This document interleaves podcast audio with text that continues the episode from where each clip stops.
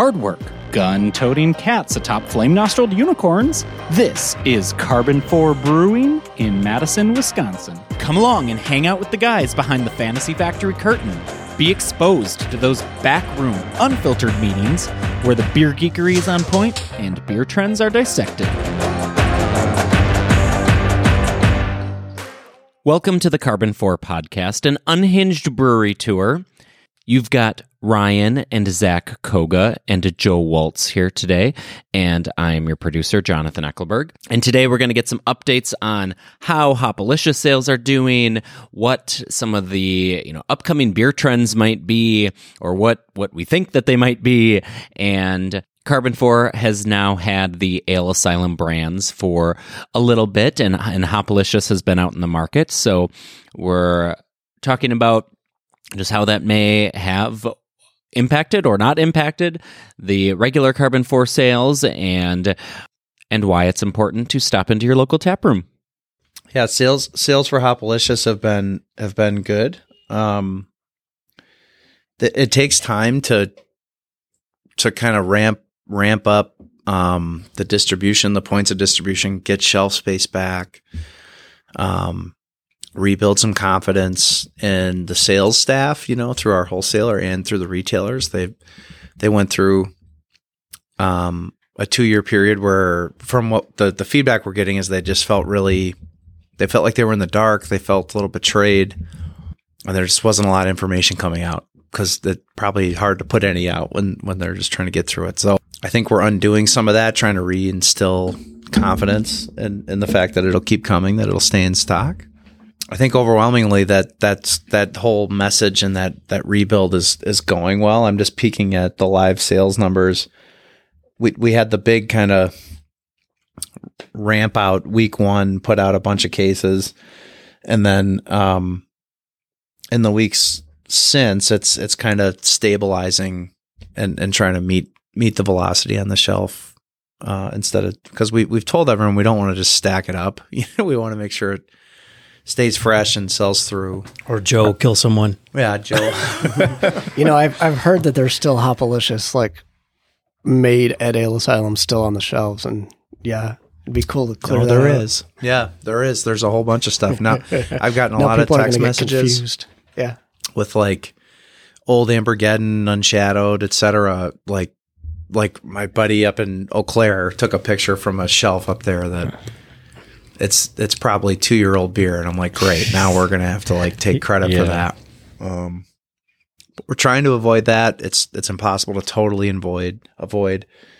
But yeah, I think sales have been have been good. I mean, people seem to be getting it back into their routine, and um, it's going to be on the brat stand at, at the Union. The Memorial Union opened last week. My favorite place on earth. So we have Fantasy Factory and Hopalicious there. Um, and we're working on the next beers. We're going to do Ambergeddon next. That'll be the other flagship beer that we have year round with Hopalicious. And then we're going to do Unshadowed as the first seasonal on the malty side. And I think we're going to do Plush Crush as the first IPA seasonal on the hoppy side. So we're still, still We're bring out a sprinkle of bedlam first. You know, we talked about doing Bedlam later in the year just because the style that it seemed to make more sense in the colder months than the warmer months. So we thought maybe we should do Plush Crush um, just because of the time of year being like June that we could get it out in. But Bedlam was the overwhelming winner in the in the polling about beers. So we definitely want to make it this year. yeah. I like but- I like the idea of doing Bedlam in the fall because it's starting to get a little bit heavier, and it's also a time when our sales are probably starting to drop. So you know, get the the gunslinger out there and fall and keep it going. Mm-hmm. You know, and then bring out Jackson in the winter. Jackson, baby. Yeah, we've talked we talked about Unshadowed, Oktillion, and Madtown Nut Brown have been seems like the first three maltier, like kind of malty side beers we might want to rotate. And Plush Crush, Velveteen Habit, Bedlam, Satisfaction Jackson kind of be they're rising to the top so far on the on that hoppier side. So we're still figuring out like which price point is a 12 ounce or 16 ounce cans with the like with the IPAs in particular. So there's there's more to figure out, but those are the that's like the list of probably the first whatever Jackson and slim cans. yeah. Oh boy. Was it, it was like 11.2 ounce cans or three ounce cans or whatever? Joe, what makes Oktillion so good? Uh, the fact that when we came up with the recipe at Ale Asylum, we really tried to go more German style. You know, like not. I mean, I guess I wouldn't call it a fest beer necessarily. It's kind of in between a Märzen and a fest beer. Um, we wanted it to have like the rich character, but we didn't want it to have like a Wisconsin Oktoberfest character, which is like ten percent crystal malt. I say over the I mean, over the syrupy. caramel and sweet. Yeah, and we just wanted to get that out of there. gotta get like the bready, toasty part. Yep. Yeah, like awesome. I like really good German lagers sometimes. Like especially when we were down in Denver for the CBC, and we had uh, what was that place called? Prost. Oh, that place is Bierstadt. awesome. No, Prost is in Denver. Oh, pro. Yeah. Yeah, went down to Prost. Oh, the second place we went to was Bierstadt. took the That was Scoot all Scoots about- too? The lime one with, uh, with we scooted to Prost first for the uh, for the Profil. I thought I was gonna wipe out that night for sure. I Oh, thought I dude. was like, dude, I'm gonna end up with road rash for sure. I just feel I can feel it coming. Um, but like sometimes you get those really awesome German lagers, and it's almost like a f- like a grape flavor, like a Alexander the grape Mm-hmm. type of candies, and that like really like pilsner malt. I don't know what it is. Yeah, it's almost a little bit of there. Concord. You know, I don't know I don't know what drives that flavor, but I feel like the best example of that flavor in a beer is is Kit Kolsch by New Glarus because it is it's prominent and it and it works really well in the beer. so I'm not crazy. It is there. Yeah, it a is little bit of. Concord grape. Yep. Cool. All right, I'm not crazy. After well, that's not the definitive proof. Yeah, Right. that's neither here nor there. No, no, it's definitely like it's definitely a thing. And and with with Oktillion, we we kind of the first time we brewed it, we didn't use any kind of a caramel malt. So what the beer ended up becoming is a little bit of a compromise because the beer was kind of a, a dark golden, really light amber color. Mm-hmm. And we got some pushback on that. We got some, this is not an Oktoberfest. So we kind of rolled our eyes and went, fine. and added like, I don't know, if, I'd have to look at the numbers, but the, a pretty small amount of Cara Munich, of dark Cara Munich, just to get the color there, you know, without adding roasty notes. I can't wait till we make it. I'm pumped. Yeah. I like as the weeks go by. I remember just seeing this to Zak last week. I was just reflecting on like as we're settling into like owning the brands, bringing them back, talking about them, discussing them more. I'm kind of turning that corner to feeling like um Don't know. We were we were getting a deal done before. And we were talking about it, and like, hey, we're gonna have to steward this. We're gonna have to whatever, you know. And now it kind of feels like actually turning the corner of like actually owning the brand or being the standard bearer for it, being the the promoter of it, and and really thinking about, hey, what makes this special? How do we own it? Like, what am I gonna like? What are the little things to be proud of here? And I know like Oktillion, that's one of those things that I think this is such a fantastic beer to be brewing and adding to our portfolio and being able to say, yes, we make this. You know, I was I was thinking about this the other day. I caught myself because it was last Friday. You were gone with shoulder surgery, and maybe it was Thursday night. You sent me a message that was like, "Can you put the the the unshadowed recipe together?" Um, and so I started doing it, and I caught myself making changes because I was like, "Oh, I've learned things about making hefes, and I'm going to do this, and I'm going to do that," and I had to stop myself. I was like, "Wait, this isn't just like." A hefe we're making. And and the reason I went down that road is because that I did that with Unshadowed when I was at Ale Asylum. Sure. I I you know was was playing these games from time to time, being like, how do we make this the best hefe we could make it? But now I feel like we owe it to the brands to to keep it a snapshot in time and not do that. You know, if we ever want to make an, another hefe down there and, and we kind of are. We got Dan's Dunkelweizen, we got Dankelweizen, um, and we've got we've got AJ, another one of our bartenders, doing a, a smoked hefe that we're going to brew next week. You know, those are really going to be the vehicles for for playing with that stuff. But unshadowed, we're like, no, we gotta we gotta preserve unshadowed as what it was. Sure. So I walked all those changes back. I was like, nope, can't do it. That's cool. Yeah, I was doing like a late night uh, plan session. I was trying to get all the stuff crammed in because I got the call halfway through the day. I was like, "Hey, you need to report at like five in the morning for your surgery." I was like, "I'm in trouble. Gotta make sure all these things are lined up." Yeah, I and so a kind of bringing that bringing that back to Oktillion. I mean, it's it's kind of fitting into this bigger picture where we've been doing a handful of different lagers. You know, we, we're doing some for ourselves, doing some for for some different people, and so now we have all these different fermentation regimes going on. And so doing Oktillion is going to be another one, and it's it's sort of uh, I don't know what you'd call it, almost a thread the needle between between tradition and and you know something else, but Um, it's a pretty simple fermentation. I, I believe it's either just like 50 or 52 degrees all the way until it passes diacetyl. So we're not doing the rise. Just single stage the whole way. Yeah.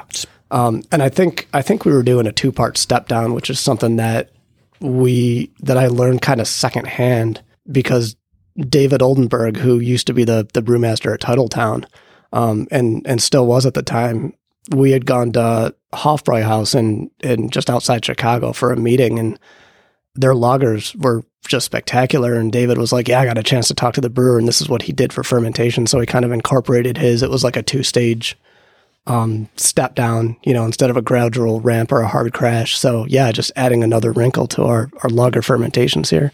It's going to be cool. Creates diversity among all the different offerings. It's gonna be delicious. What about mash? Is it that single step infusion or Oh, it's a single. Yeah, because Ale Asylum's equipment, you know, especially at the new place with the the uh, mash mixer, but without heat, um, and then the lauter tun, it was very difficult to do any kind of step. Um, you know, we got our, our system here where we have the pedals. You can you can do a step infusion, kind of like they do at Working Draft, to to really good effect. But if you tried to do that at Ale Asylum, you just get stratified layers of hot and cool.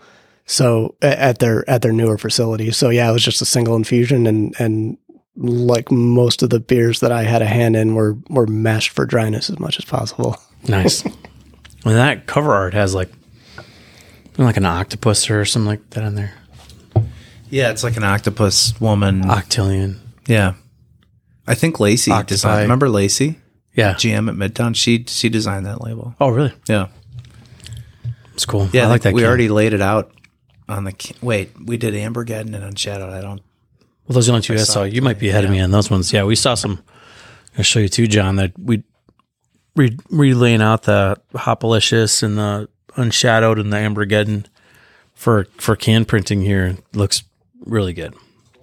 Not like to, not totally reinventing the wheel on anything here. Not um, it's just kind of uh, one or two little design aspects that we found with our own brands that help to kind of clean it up, give a continuity. Like for instance, like we always say on the cans, like a viewing window, right? So you don't you kind of want to repeat the main image if possible because that can then you at least get a higher percentage of like the the image you're trying to like get to people they'll be able to see it versus the back of a can or something you know so the way things laid out i think look really good Cool.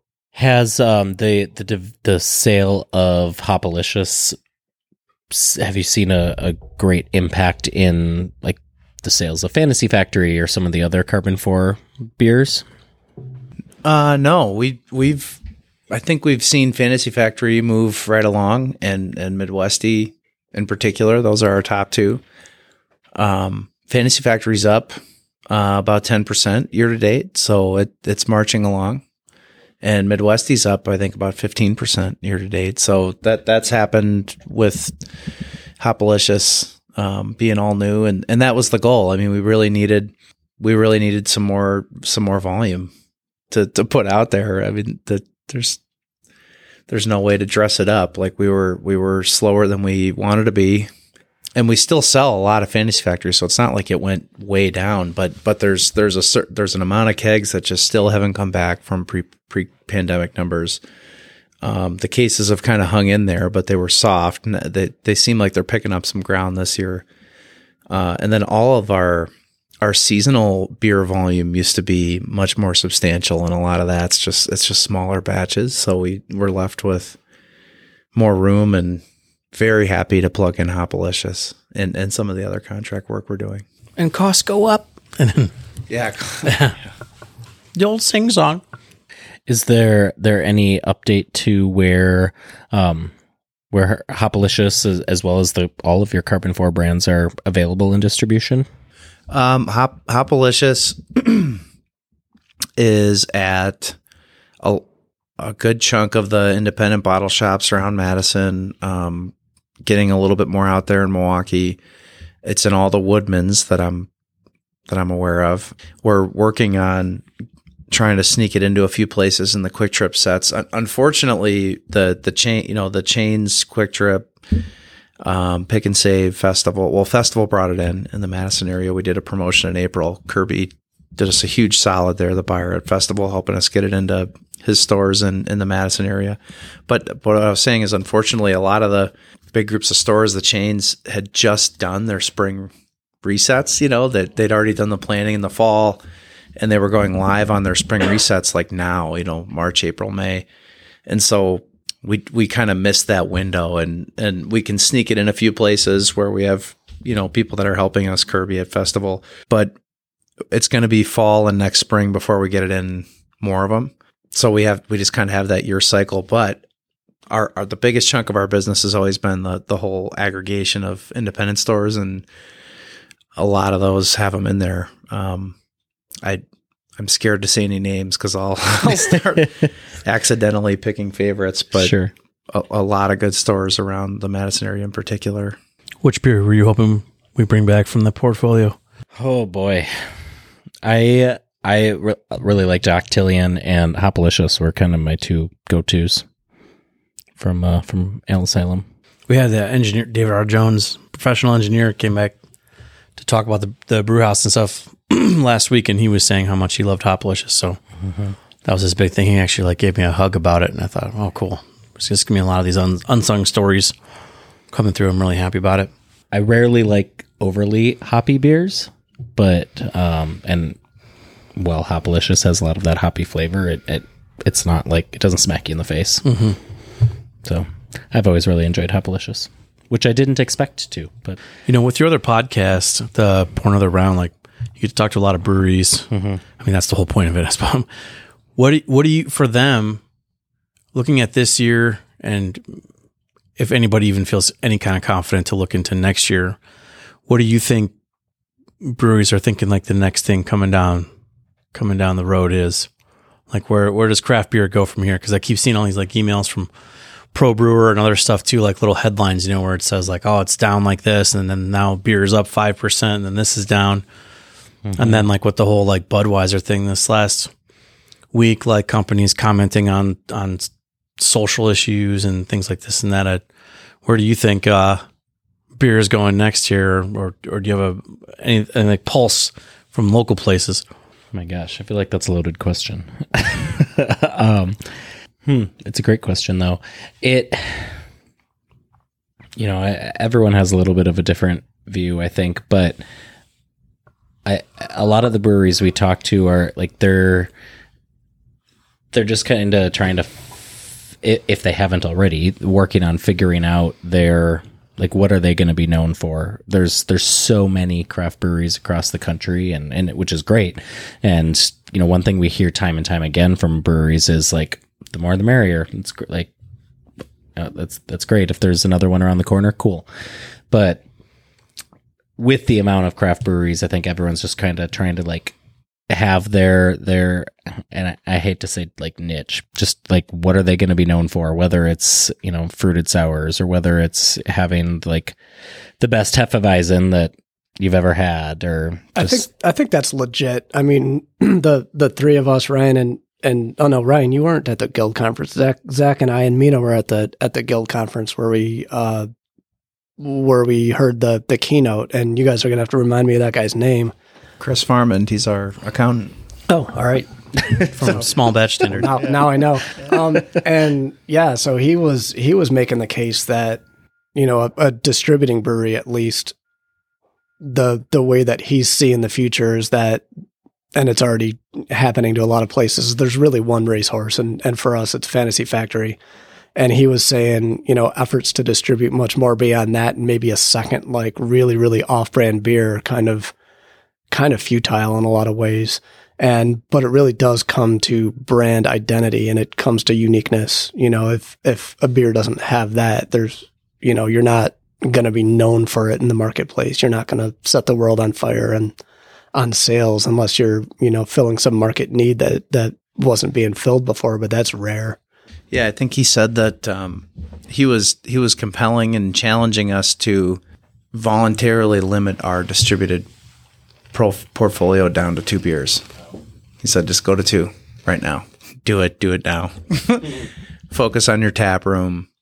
Um, he said the future of craft beer is, is retail. That's your tap room.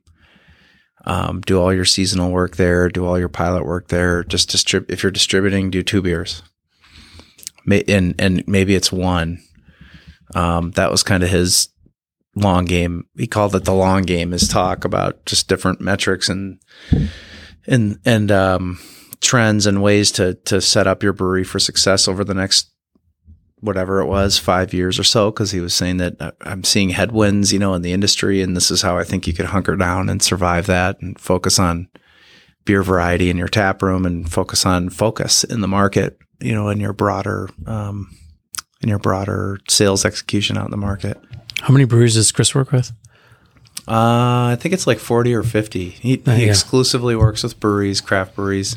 He he was kind of a normal like accountant, had had a, a small practice and, and general business accountant, and then he decided that he he wanted to just focus on the craft beer industry, and so exclusively works with with craft breweries, where he he helps you do your accounting work, your bookkeeping. He's got a team of accountants around the country that all work virtually together. But then he kind of focuses on being a little bit more of a consultant and he's been a great resource, you know, to me, mm-hmm. just spitballing ideas with him. And then he gives a lot of talks around the country on on industry topics and, and metrics and things that he aggregates from working with breweries. He sounds kind of like a local Bart Watson, who I've had a, a raging, raging man crush on for years. Ah, it's love Handsome Bart. Handsome Bart. Handsome Bart's aware that we call him Handsome Bart. Yeah, I caught him on the escalator a couple of years ago at the CBC, and I was like, "Hey, handsome Bart," and he was like, "What?" I said, "I'm from fantastic. K4," and he goes, "Oh yeah, I recognize the name of your brewery, whatever else." I was like, "Wow, maybe you're just being polite or not." But I said, "I just, regardless, I want to let you know I'm not stalking you right now, but I want to let you know that in our brewery." We go to the CBC for two things: the show floor, and then hear your talk every year and it's your talk first, and it's and it's we gotta go see handsome Bart talk. And he blushed pretty good about that. He, he was a good sport. that. We had an email back and forth several weeks ago, and I called him did. Handsome Bart again and reminded him. Do you remember the one crazy random brewer on a escalator calling him handsome, He cornering him in Nashville? Hi, hi, Bart. I'm gonna I'm gonna search it here to see what he said about it. while you're while you're doing Bart. that, you know, I'm gonna I'm gonna circle back to a comment that you made about about craft brewers wanting to be inclusive and and you know the more the merrier kind of thing. The rising tide lifts all all boats. I think that part of of the community is still very much alive and well among the people that do the technical work in the breweries. And I think for a number of years now, it has not necessarily been true on the sales side of things Sure. you know when when we started adding a sales force at Ale Asylum, that's when I really got exposed to the world of salespeople being at war with each other. Oh, mhm. And you know, I I think that's kind of something that's happening, you know, from my perspective behind the scenes. But you know, there's definitely that undercurrent going on in the marketplace. Draft systems are like Manhattan real estate. I mean, it's it's very limited relative to to how much people want it, and it's expensive to expand, you know, and and build more on. So you can't help but just have more and more kind of deep competition there in the on premise, especially when the on premise draft business goes down. you know that they're fighting for a smaller and smaller pie. You know, and I think a, a, a good compromise and, and a good place to be as a brewer is to say, you know, we all love each other, let them hate each other. You know, they can Sure. they can fight that battle and we can have fun. I, I think that was part of Chris's point was there's really no winner in that game because if it, the more competitive it gets, the more the bigger breweries are going to win, and and the game that we that's really scalable that can, can continue to kind of democratize craft beer is that tap room game. If you can get people to come to your tap room and try smaller batch things, you're not pushing beer through the market, and you're not pushing to try to make margin on it. You're just Well, and I, I feel like, it. yeah. And the other thing that I think is is a factor that isn't necessarily rele- relevant to a brewery of our size because we're kind of in the middle. But you know, when there's a perception that you're big, you're evil, and when you're small, you're punk rock. You know, and we're we're at the point that we're I think we're more punk rock than evil, but we're kind of not either. And and the scale that you get to have that credibility is not a scale that's sustainable for what we're trying to do. But that's something you know the industry I feel like keeps reinventing itself in that way where you know, older breweries get older and bigger and then newer ones come in and people are all about it. yeah. You know, so that that doesn't require fighting for tap lines, but that's that's a whole different thing than what we're dealing with. I it's hard for me to imagine what the industry looks like in another 10 years. I, I mean, I don't feel like we can put the cat back in the bag, but I also don't think it's sustainable the way it's structured right at the moment. One one thing that I'm confident at saying is that you know every every once in a while, I don't know, let's not put a number on it, like once a decade or whatever, but every once in a while, you know, there's going to be a shakeup where people are sick of the status quo, and then people flock to small breweries, and it's like craft beer being just reborn constantly. Mm-hmm. Beyond that, I have no idea either. What do you think the current status quo is? I think the current status quo is too much marketing, too much sloganeering. You know, I think people are starting to get sick of it. At least I'm starting to get sick of it. You know, everything I feel like I'm being advertised to all the time. It well, and it's everything's like everything's saving the world. Right. I I know I'm that's that's something I'm sensing that's driving me crazy is is every whatever it is, every seasonal, every project, and and it, it's probably it's beyond craft beer, but everybody's idea is going to save the world. It's some innovation that's revolutionized the world. And It's right. like no, I, it's I got mixed feelings about that. You know, I, I'm all for good people doing good things, but when it's like every company trying to do all the good things, it's like number one, it's not going to be effective, and number two, it's disingenuous. Yeah, it yeah, it's just a it's a gimmick. It's just a sales gimmick, Right. They're- and it, to me, that kind of makes it evil in a way that you're you're playing on this utter benevolence. You know that you're going to save the world in some little way. It's like, or you could just say, "This is a great beer. Go have a good life." The all the altruism. Yeah, We're all good, so good. I mean, if you know, You can tell if- we're good because there's a children's piano playing the background music with a xylophone. Right. But that said, if, if somebody's doing something that's really making a difference, then I'm all for that. I just think it's Mm-hmm. kind of few and far between. Yeah, if everybody's special, nobody's special.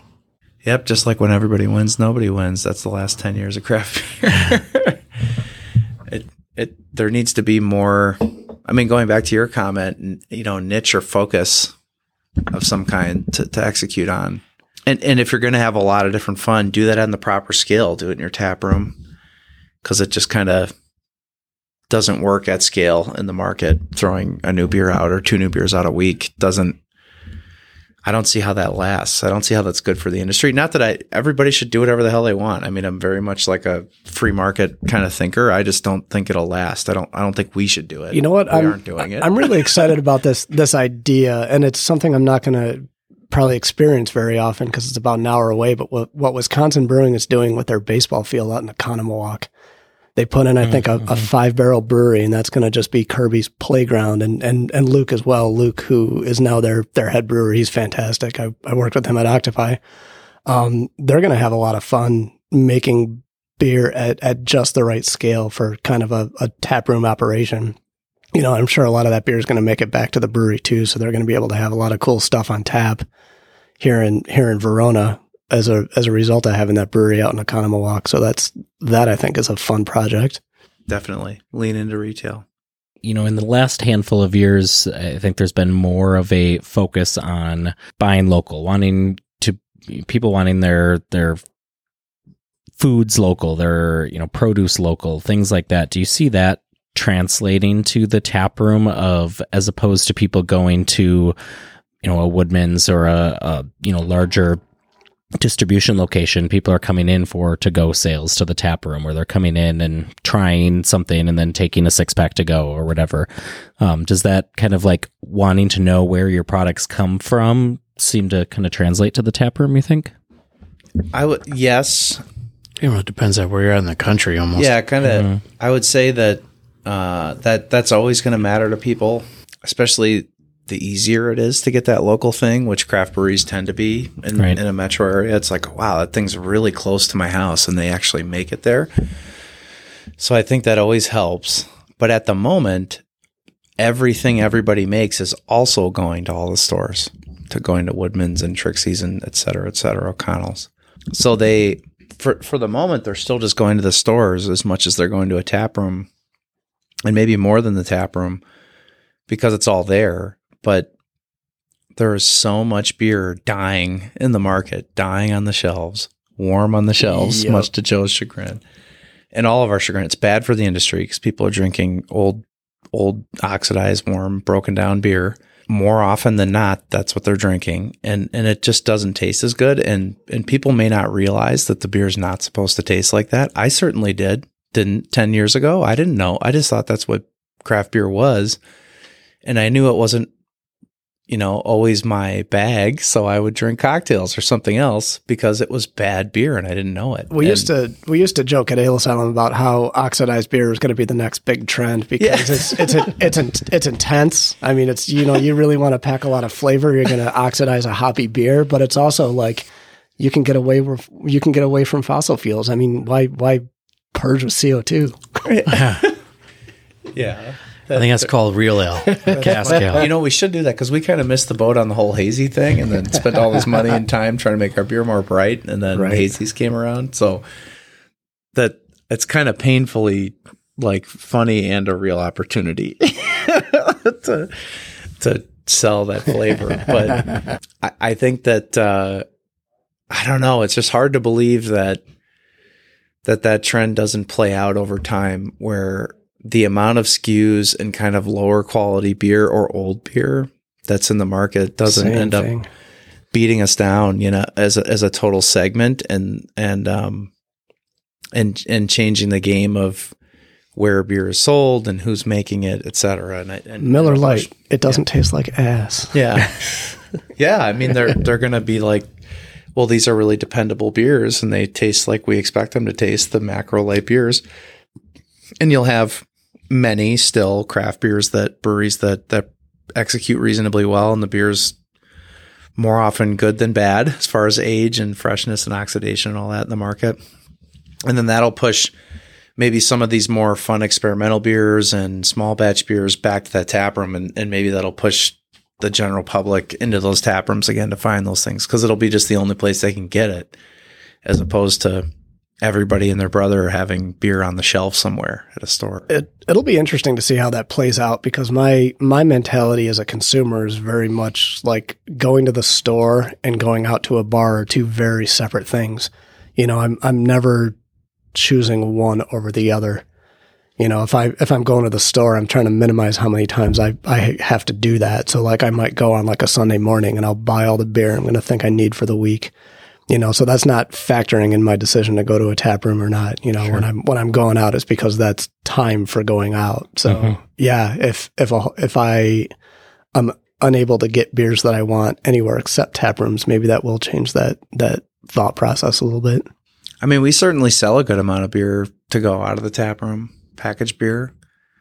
I wish it was more.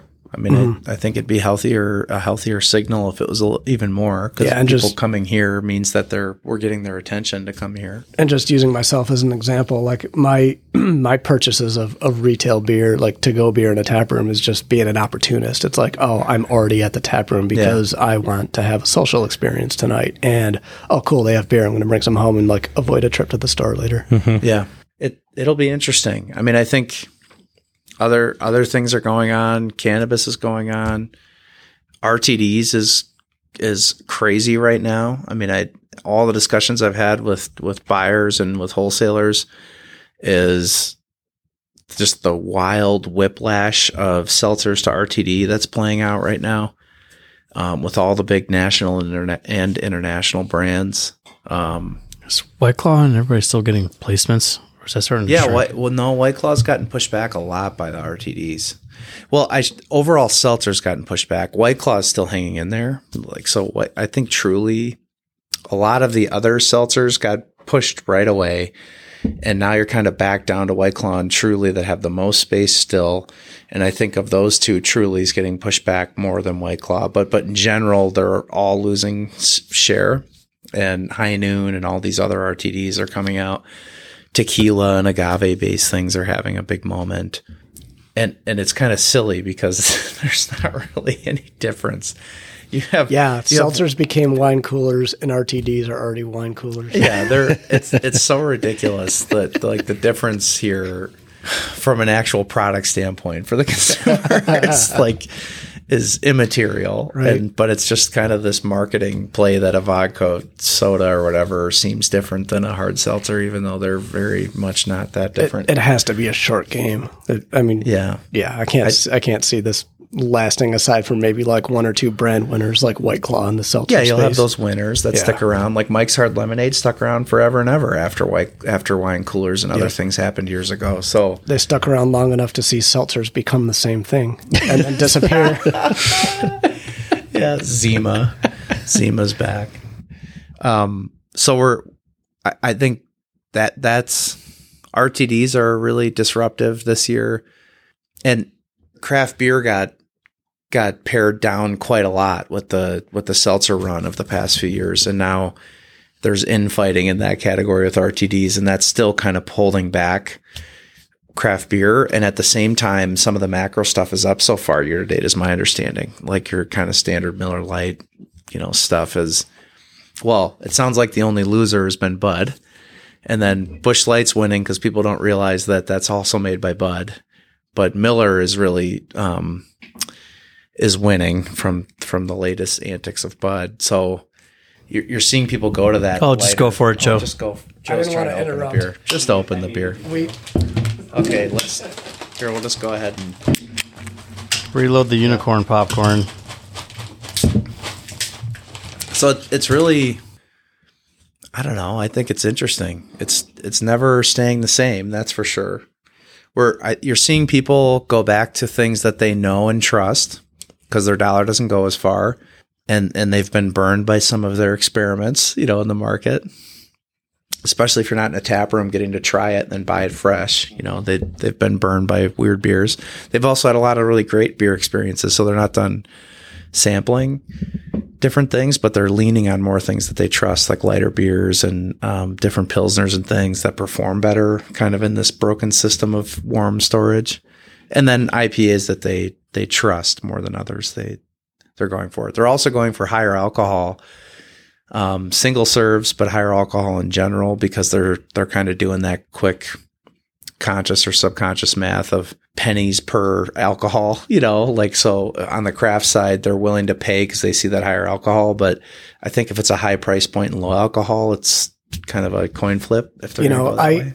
am I am I on again yeah. after Yeah. the after the, the can topper faux pas of us leaving it on there for half the half the six pack. Um, so when I was, I'm gonna I'm gonna go on a tangent a little bit here, but I kind of I kind of feel like that's the point of this podcast. Um, when I was out in, in Washington, so I I got hired as the head brewer at a new brewery out there called Narrows Brewing Company in Tacoma. And so I was their their first brewer. I helped them finish getting the equipment set up and brewed their initial batches and stayed there for almost two years. And one of the things I really wanted to do at that brewery was was promote session beers because that's just that's how I like to drink. You know, I I am an alcoholic in the sense that I like to have a beer in my hand. I like to have beer going in my mouth. Um, but the alcohol content, you know, my blood alcohol level is not it's secondary. You know, I'm not I'm not drinking to, you know, get inebriated, but I I like it's, It's like a, se- consequence, not a goal. yeah, it's like a security blanket. It's like I like that having the beer in my hand thing, you know, being at a bar with people. And so I, I wanted to promote that. And my first thought was that people were going to be price sensitive to that. And, you know, if I'm putting out something that's three and a half, four percent alcohol. And but I also thought that was an opportunity because breweries and and, and tap rooms in, in particular tend to be very focused towards like upper middle class demographic. So, you know, how do you make this affordable to, for working people? Okay, so we got lower alcohol, we got a lower price point. And the taproom manager at the brewery right out the gate was like, that's not going to matter. People don't care as far as the price point goes. And so I brewed the first first low alcohol beer I did out there was a a, a rye bitter. And so it was like a an English bitter with with some rye in it. And we I don't remember what we did first. I don't remember if we started with the lower price or started with the regular price. But she was totally right. It it didn't make a difference at all. Nobody bought it. So yeah, we had this beer on tap that I thought turned out really well, just wasn't selling. And so I think the first thing we did was mess with the price, whether it was go to the normal pint cost or go down, whichever direction it was, it didn't make a difference at all. The beer just sold like crap. Um, we decided maybe the word bitter was the problem. So I we changed the name of it to something else like Session Rye. Didn't matter. beer just lingered on tap. Um, and so I doubled down because I'm stubborn. And so I brewed a series of session beers where I was like, you know what? One thing you can't argue with is that people like hoppy beer. This is, this was 2013 in the Pacific Northwest. I mean, you go to a bar and it's like 18 IPAs and two other beers. And so I started making a, I, I made a session pale and it turned out well and it sold like crap. And so I doubled down again and I was like, I'm going to bring in a bunch of experimental hops. I'm going to turn this into a whole series. And the only way people are going to taste these hops is to buy these session beers. And so I had this whole series of beers coming through where I'm playing with different hop varieties. And I came up with the best beer name I've ever come up with in my life. Life, I, I, I called it 4.0 and Damage, which is a, a reference to uh, SLC Punk. So you got to watch that movie to get the reference. But it was 4% alcohol. And nobody bought the beer. I went through like two or three series of these beers coming out with experimental hops. They just all sold like crap. And so finally, we we only had six taps at the time. So I finally brewed like a Vienna lager wort fermented with ale yeast called an amber ale, replaced it on tap, and it sold like crazy. So, you know, there there's something to be said for people doing that math in terms of what what kind of value am I getting for my alcohol. But it didn't even matter when you lowered the price point. It's almost like no alcohol, low alcohol is is low value. Um, and I feel like the industry's evolved since then, but I don't know if it's come a lot farther than that. So, you know, it it might be time for another experiment. I kind of feel as a consumer, like with all this, the RTDs and the seltzer, and it, it just like, I don't know, man. Like the last three years, I don't feel like hoard out. That's not like the, that's not like the proper approach to it. I, I feel like, like every little avenue of like idea was explored and explored so fast and so thoroughly that it just left no more room for anything that felt real anymore. You know, like there's just so much, so much options, so much thing. Like every with the yeah, with the vodka and the like, eh, like anything you could dream up now. Like somebody already commercially kind of came up with it, and it just kind of maybe there's like a subconscious part of me that's like, well, is this it? Did we just kind of hit the end of the road because there's nothing really left after this? You know, like I don't. There's a little bit of a little bit of a despair on there from that, but I think that's a part of like what leads into like cannabis next. Like that's actually something that's been around just as long as beer and alcohol, and it's a different. Sometimes it overlaps. Sometimes it's the same person. Sometimes it's different persons, different experience. You know, so like when we start making cannabis drinks, you you put you raise the glass to your mouth and something's going to happen upstairs, you know. So in that sense, it's can be like the new beer, and I think that's maybe that's like where the new place is going to be. But even then, I kind of am sad almost for thinking about how much is that going to just be overexplored and whatever else. You're you're lowering lung cancer rates one one can at a time. One can at a time, right? Doing that's that's Yeah. our our do gooder project. Yeah. We'll find out that it's like liver cancer or something. Right. though. Uh, I feel like, you know, I mean, uh, you know, the, the cannabis thing is its own, I don't know, that's going to be a weird hybrid of something that like people are very passionate about for a reason that's totally different than like the vehicles that are going to be used to deliver it in beverage form. You know, you're talking just like whatever things we can buy, mix, quick, go, you know, is, is going to be like that game, just like it is with seltzers, just like it is with RTDs, you know, uh, what, what are you, what combination of simple things are you putting together, you know, combined with do you have the packaging capability to do the specific kind of thing, which is a, a limiting factor for for some kinds of drinks. But yeah, that'll be that'll be interesting to see, you know, where like the passion for like this this marijuana tradition kind of like clashes with this very like I don't know, like jump on the bandwagon and make money quick seltzer phenomenon.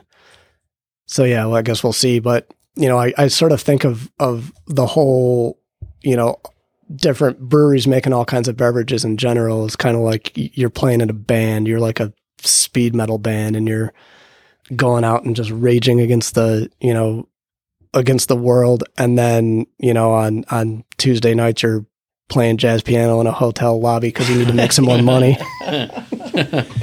You're like Ryan Gosling in uh, that movie, right? The, what was the Hollywood movie he was in? He's like the piano player, and he ended up in that like pop band, depressed Oh, I'm not sure. before buying the jazz club. What was it? Once Upon a Time? Oh yeah, Is that what it mm-hmm. was called? yeah. Or- I think yeah. yeah. once it was a great movie. I can't. think. Was that didn't Once Upon a like, Time in Hollywood? Yeah, is that the one? I, No, I s- not I was that gonna. one. Okay. Oh, Once Upon a Time in Hollywood was the one with Brad Pitt where they do the. Yeah. Oh, that's right. No, no, no. Yeah, yeah. all right.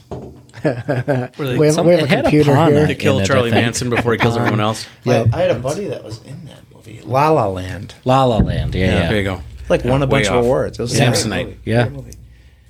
Great movie. I You saw have a that. buddy I- in that movie? You know someone in that movie? Yeah, a guy, a kid I grew up with, like my best friend in fourth grade, David Andrew Wallach, is like he turned into this big deal. He Cool. he was like a famous.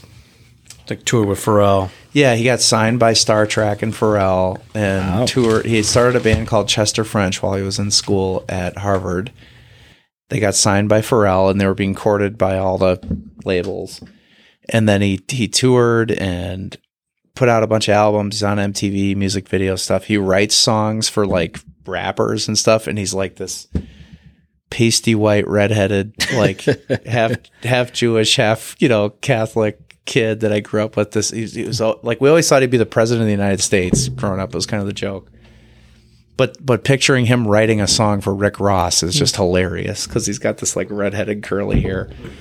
Um, brilliant, brilliant guy, and he. Um, I think his buddy is the director of La La Land.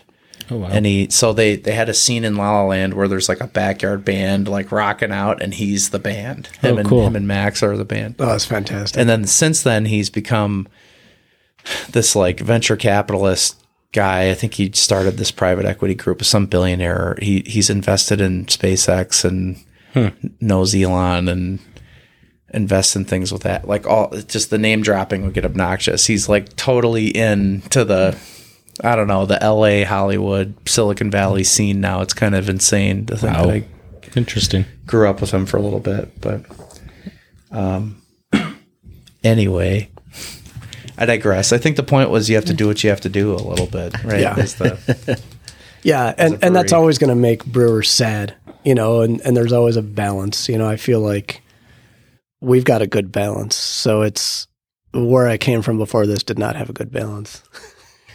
yeah, you, I mean, you just you can't be. It, it's tough because we, I think internally we try to. Well, we've said it externally a lot too. We try not to be romantic about things, Right. while at the same time still being like really passionate about high quality beer. I mean, it's this really tough kind of dichotomy that we're balancing of. We want to do what we do really, really well, but we have to always catch ourselves from becoming romantic about anything because we have to make sure that we're always eyes wide open and pivot and make changes we need to make. I mean, I, I think that can be a good driver, you know, that can be powerful. That can lead to connecting with customers and it just, it's got to get filtered through the, the, we need to make this financially viable, hmm you know, I think it's interesting what you're saying about I don't know what you call it. cannabis drinks being, um, like comparing it to like a hard seltzer to get it in beverage form versus this long s- tradition of smoking greens. You I know, guess I shouldn't com- I guess I shouldn't compare it to a hard seltzer because it's still illegal to put it in alcohol. Yeah, yeah, but Soft seltzers. but it is it is it is interesting because you have wine coolers, but like the bottle of wine is still the whole industry, Yeah. right? And and you have RTDs, but like buying bottles of spirits are still really the industry, and you have you have hard seltzer, but beer is really still the industry. And I wonder what I wonder how cannabis will evolve. Um, because I I think getting it into the sleek can really takes away a lot of stigma yeah. for for people for people who really would probably be healthier if they switched maybe some of their alcohol habits to that could be good for a lot of people where alcohol really doesn't sit well with them they've terrible hangovers and whatever you know Me. yeah ryan ryan can't handle much alcohol and um I, I always say to friends i'm like well it, zero calories and no hangover you know do you like it now Fair. um Yes. yeah, but but I don't know. I mean, I what's going to happen with this consumer base though, and all this stuff in 2023, 2024. I feel like we gave the world, well, not the world, like the American culture, the beverage industry basically gave all the consumers ADHD. Yeah. you know, and it's like I don't know if you guys noticed, but I was just past SpongeBob SquarePants when I, you know, when I was a that wasn't a cartoon when I was a kid. There was like it was He Man, so it actually had like character development and stories versus like all this cartoon cartoon version, Dexter Laboratory, SpongeBob SquarePants. And I remember watching kids growing up who were just younger than me, and I thought, oh my god, this whole generation can't hold their attention span because look at the shit they're being fed on just for their cartoons. It's not even storytelling. It's just like yeah, it's not a cartoon; it's a slot machine. it's just yeah, it's just, slot machine, lights. and it feels like as a beverage industry, like we almost got to that point, especially like when the pandemic happened, like everybody was freaking out about like what's reality, what am I going to do, and then, and then it was like all these experiences, and that's all they had to entertain or stimulate their brain was like the next thing, you know, and the whole industry was like, oh, the world's still moving forward because you can get Jack and Coke prepackaged, you know, and it's like what what's going to happen on the other side? Because you're stuck at home and you don't have time to mix them. Right, yeah. It's just so convenient. It's a huge problem. We need The huge, the problem Coke of the and century. I have Jack, but But no, I no don't know, fancy COVID, ice. I, I don't have But I wish I had individually wrapped ice. Uh, this would be complete. and if I go buy any, I'm gonna die. Yeah, you're right. Uh, You're right. There's the long tail of the economy is playing out ever since Amazon, and where the the the kind of brilliant and beautiful thing is that individual consumers can really find their own place to exist. You know, they don't feel like we're all weirdos. And and when when the when when the products available were like less democratic, I'll, I don't know if that's going to be the right word or not to use, but when it was more controlled by fewer companies, you just you, you know you either like assimilated or you just were a weirdo. And now everything under the sun is available to you at your fingertips.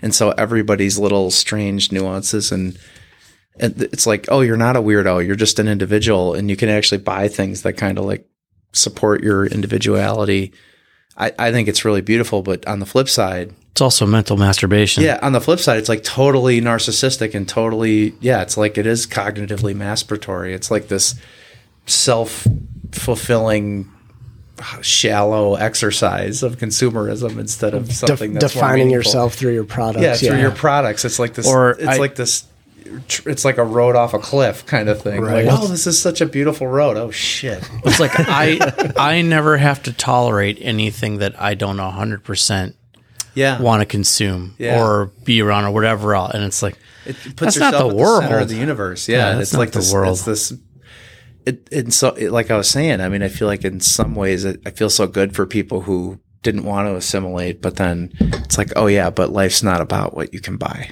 for yourself and here we are just participating and giving it to them but but only maybe like ten percent of our output. yeah. Yeah. Yeah. I'm I'm liking all the Fantasy Factory and how Hopalicious I'm seeing in the schedule these days as I look forward to figure out figuring out where I need to grow yeast and stuff like that. I'm like, nope, not that week, not that week. well, we're just rolling Makes it a bit this, easier. on the summer train. Yeah.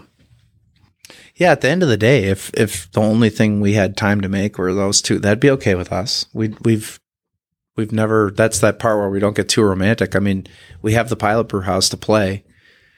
Uh, we want to play. I mean we'd like to play prefer to play in, in the big brew house more but if we just didn't have the time to that'd be okay. That'd be great Yeah, to those are- focus in the market. Those are two beers that were an important part of people's life stories.